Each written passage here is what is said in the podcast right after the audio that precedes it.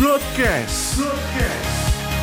Bernas, luas, dan tuntas. Powered by Business Indonesia.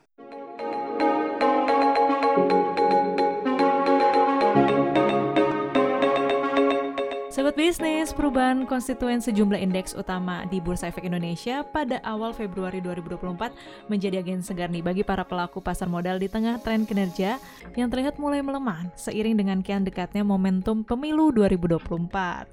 Apalagi sekarang uh, aku recording di 31 Januari berarti sekitar dua minggu lagi kita mau nyoblos di pemilu 2024. Nah Sobat Bisnis, kita akan membahas yang lebih lanjut dalam program dari redaksi. Kali ini saya sudah bersama bersama Mbak Ana Novianti selaku Content Manager Bisnis Indonesia. Apa kabar Mbak Ana? Halo, kabar baik Kade. Gimana? Sibuk apa nih? Sibuk memantau pasar yang gini-gini aja ya. Gini-gini aja tuh kenapa? Ya kita harapannya kan di awal tahun tuh akan ada Januari efek yang Yes. akan mengangkat eh, indeks harga saham gabungan kan ternyata kok eh, lesu banget ya dan terus sideways ke level 7100, 7200 gitu. Oke, jadi pasar modal Indonesia cukup lesu benar yang Mbak Ana bilang karena datanya pada pekan kemarin 27 Januari 2024 ISG turun tiga hari beruntun ya. Ditutup di level 7137,09 dan juga gerak ISG eh, berbalik melemah ya Mbak Ana ya di 1,25% saham sepekan dan juga bertolak belakang nih dengan kinerja awal tahun yang sempat mencetak rekor di posisi 7359,76. Jadi memang Januari efeknya di tahun ini kurang semangat atau tetap lesu atau gimana mbak? Kayaknya pupus ya. Pupus, kita oke. tunggu mungkin nanti di semester kedua kali ya harapannya lebih bagus dan lebih Oh. dinamis gitu. Oke, nah mbak kalau di tengah pergerakan pasar modal Bursa Efek Indonesia ini eh, sudah mengevaluasi dari mayor tiga indeks besar ya, bagaimana tanggapan mbak Ana? Oke, eh, di awal tahun ini memang Bursa Efek Indonesia melakukan eh, evaluasi ya terhadap tiga indeks acuan utama di Bursa Efek Indonesia. Yang pertama ada LQ45, IDX 30 sama IDX 80. Nah, sebenarnya eh, ini indeks eh, apa namanya rebalancing rutin aja untuk eh, mengganti memang eh, konstituen yang sudah tidak sesuai dengan kriteria indeks itu. Nah, yang menarik sih Eh, pertimbangannya ada dari faktor fundamental, kemudian ada Hmm. faktor likuiditas juga, likuiditas perdagangan saham ya, sampai Mhm. juga eh, faktor free, free float. Yang menarik sih sebenarnya dua indeks utamanya ya, yang LQ45 dan IDX 30. Nah, ini ada beberapa nama besar yang masuk, Mhm. misalnya di LQ45 itu ada saham eh, Merdeka Baterai Mineral, kemudian Yes. ada Pertamina Geothermal, ada eh, Indah Kiat juga, sama ada eh, PT Mitra Pack TBK. Nah, itu PTMP. Kemudian di LQ eh, di IDX 30-nya ada saham S Hardware, ada Indofood CBP, lagi-lagi ada Indah Kiat sama ada eh, Pertamina Geothermal. Oke. Nah, itu akan berlaku di 1 Februari sampai dengan 31 Juli 2024 rebalancingnya. Oke mbak, kalau kita ngomongin soal emiten baru, kinerjanya seperti apa mbak secara umum dan pergerakan dari perusahaannya sendiri seperti apa sih mbak? Oke, secara umum sih analis menilai Uh-huh. eh, indeks eh, saham-saham yang masuk ke indeks tersebut itu kinerjanya cukup positif ya, Mhm. baik dari sisi saham maupun eh, kinerja pendapatan dan labanya. Salah satunya tercermin dari saham MBMA itu sudah naik 17%, kemudian saham ACES juga sudah naik 16% sepanjang tahun berjalan. Yang menarik memang eh, dari saham PGO ya, karena dia masuk di indeks LQ45 dan IDX 30 padahal dia baru listing di 2023 tepatnya di Februari. Setelah eh, anak usaha Pertamina ini IPO Jumbo, Mhm. dia dapat 9 triliun dari IPO. Eh, masuknya PGO ini dinilai beberapa analis eh, sebagai representasi dari eh, minat investor untuk mengoleksi saham-saham emiten eh, di sektor green energy sih Oke, terutama energi baru terbarukan sebagai pengembang pembangkit panas bumi terdepan di Indonesia gitu. Oke. Yang satu lagi yang Uh-uh. cukup menarik eh, dan menjadi polemik sih sebenarnya masuknya saham PTMP ya. Mhm. Karena PTMP ini kan eh, emitennya baru juga, dia Iya. baru IPO di 6 Maret. Eh, sedangkan kapitalisasi pasarnya hanya satu triliun, kemudian dia IPO hanya dapat 96 miliar gitu. Kalau dilihat dari revenue-nya juga relatif kecil, sekitar 20 mil, 200 miliar dan labanya nggak sampai 10 miliar gitu. Eh kalau dilihat bobotnya juga PTMP ini hanya ke- kecil ya terhadap Mhm. LQ45 hanya 0,01 persen gitu. Oke Mbak, kalau misalkan uh, kita ngomongin sektor nih Mbak, sektor mana sih Mbak yang saat ini, apalagi di uh, awal tahun 2024 yang memerankan peran penting? Lalu kinerja yang nggak jauh berbeda juga nih yang dibukukan oleh emiten-emiten, calon penghuni baru IDX 30 dan juga IDX 80. Bagaimana kalau tanggapan dari redaksi Mbak?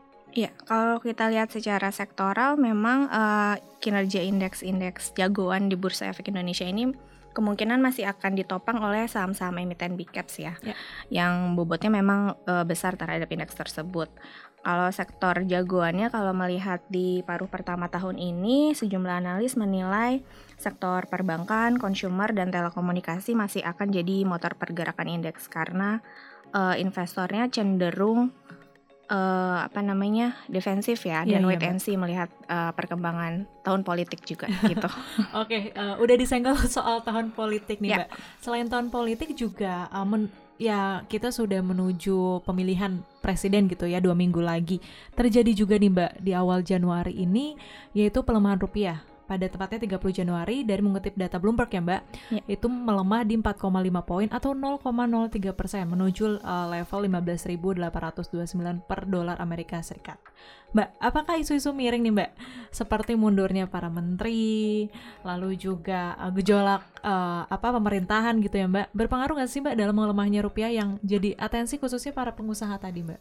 Oke, kalau uh, kita lihat sih pelemahan rupiah ini tidak terlalu terdampak oleh uh, perkembangan soal tadi ya, hmm. soal menteri ataupun tadi soal politik, tapi lebih kepada pengaruh uh, pergerakan dolar uh, Amerika Serikat itu sendiri. -hmm. Karena kan uh, kita lihat dari dolar indeksnya itu mengalami penguatan di atas 100 poin, kemudian juga uh, pasar ini masih menunggu sinyal dari uh, Bank Sentral Amerika Serikat, the Fed, terkait dengan ruang penurunan uh, suku bunga. Mm -hmm. Memang di ekspektasi analis uh, ruang itu akan terbuka di semester 2. Jadi okay. kemungkinan di paruh pertama ini uh, masih akan terjadi higher for longer di sisi uh, nilai uh, suku bunga the Fed sendiri. Nah, yeah, yeah di dalam negeri Bank Indonesia juga sebenarnya sudah menegaskan hmm, ya iya. bahwa yeah. uh,